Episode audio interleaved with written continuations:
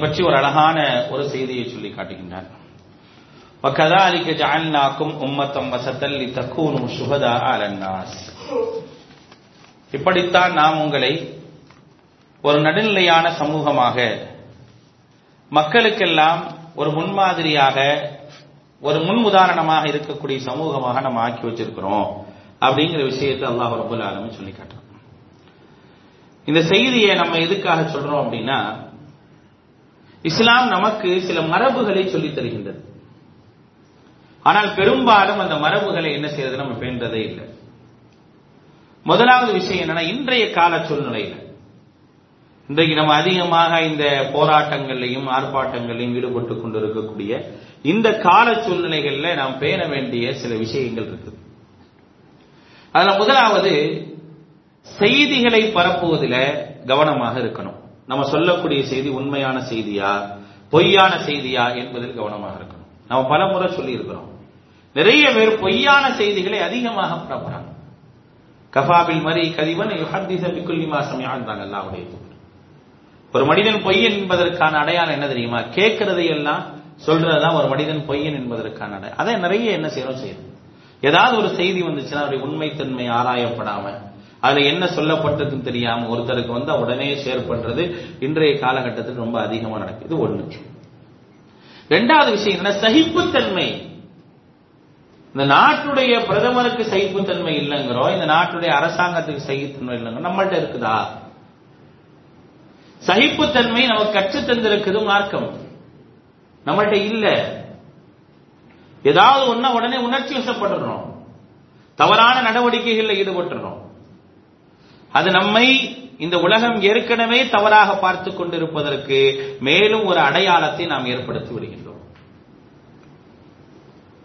ஏங்க நம்மளை பத்தி தப்பா பேசுறது நம்மளை பத்தி குறை பேசுறது என்றது புதுசா? காலங்காலமா அதான் நடக்குது. அல்லாஹுடைய தூதரை பேசாத ஒரு குறையா நம்மளை பேசிட போறாங்க.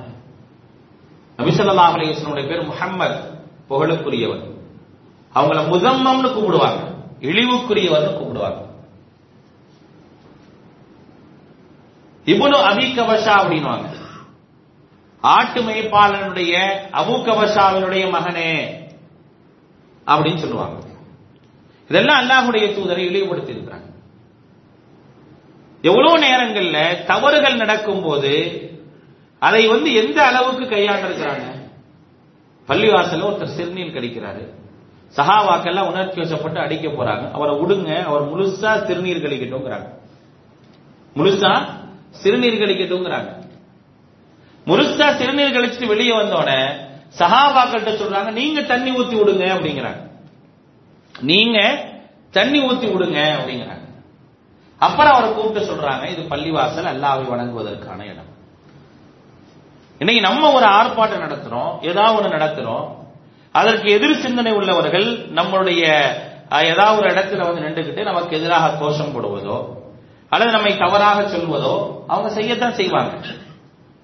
அதுக்காக உடனே நம்ம உணர்ச்சி வசப்பட்டு அவர்கள் மீது வேறு விதமான நடவடிக்கைகள் ஏற்பட்டோம் அப்படின்னா உலகமே நம்மை குற்றச்சாட்டுவதற்குத்தான் பார்த்து கொண்டிருக்கு அதுக்கு நம்மளே வழிவகுச்சிடும் இது நடந்த ஒரு உதாரணம்.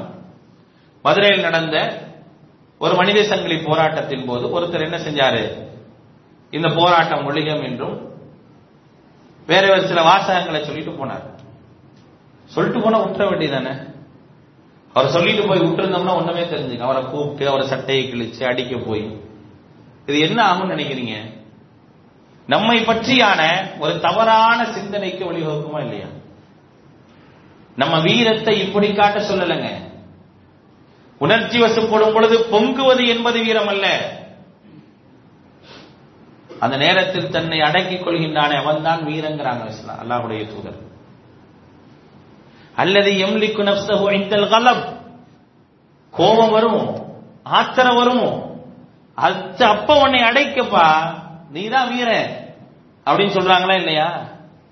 அதையே நம்ம செய்ய மாட்டேங்கிறோம். ஒரு எழுச்சி வந்திருக்குது. இந்த சமூகத்திற்காக மக்களுக்காக போராட வேண்டும் என்ற ஒரு சிந்தனை வந்திருக்கு. நல்ல சிந்தனை தான் அந்த சிந்தனையில் இஸ்லாம் கலந்திருக்க வேண்டும். இஸ்லாம் இல்லாத எந்த ஒரு போராட்டங்களையும் வெற்றி என்பது கிடையாது. அதை முதல்ல விளங்கிக்கங்க. இஸ்லாம் இந்த உலகத்தில் வெற்றி கொடி நாட்டியிருக்கின்றது என்று சொன்னால் அது உணர்ச்சி வசப்பட்டு ஆக்கப்பட்ட வெற்றி அல்ல. பொறுமையோடும் சகிப்புத்தன்மையோடும் இன்னல்களை சகித்துக் கொண்டும் கிடைத்த வெற்றி அது. அதனால நிறைய இடங்கள்ல நம்ம வந்து உணர்ச்சி வசப்படுகின்றோம். தேவையற்ற வார்த்தைகளை பேசுகின்றோம் தேவையற்ற பதிவுகளை போடுகின்றோம் அவதூறுகளை பரப்புறோம். இது மாதிரியான நிறைய நடவடிக்கைகள் நம்ம இடத்தில் இருக்கின்றது. அதையெல்லாம் தவிர்த்துக் கொள்ள வேண்டும். நம்ம என்றைக்குமே அறிவுபூர்வமாக நம்முடைய காரியங்களை நடத்தி செல்ல வேண்டும். நாம் உணர்ச்சி வசப்பட்டோம் என்று சொன்னால் அது நமக்கு தோல்வியை தவிர வேறு எதுவுமே தராது என்பதை அன்பான சகோதரர்களை கவனத்தில் கொண்டு செயல்படுங்கள். அல்லாஹ் ரபுல் ஆலமின் நமக்கு வெற்றியை தருவான். இன்னல்லாஹ் யமுரு பில் அத்லி வல் இஹ்சான். வ குர்பா வல்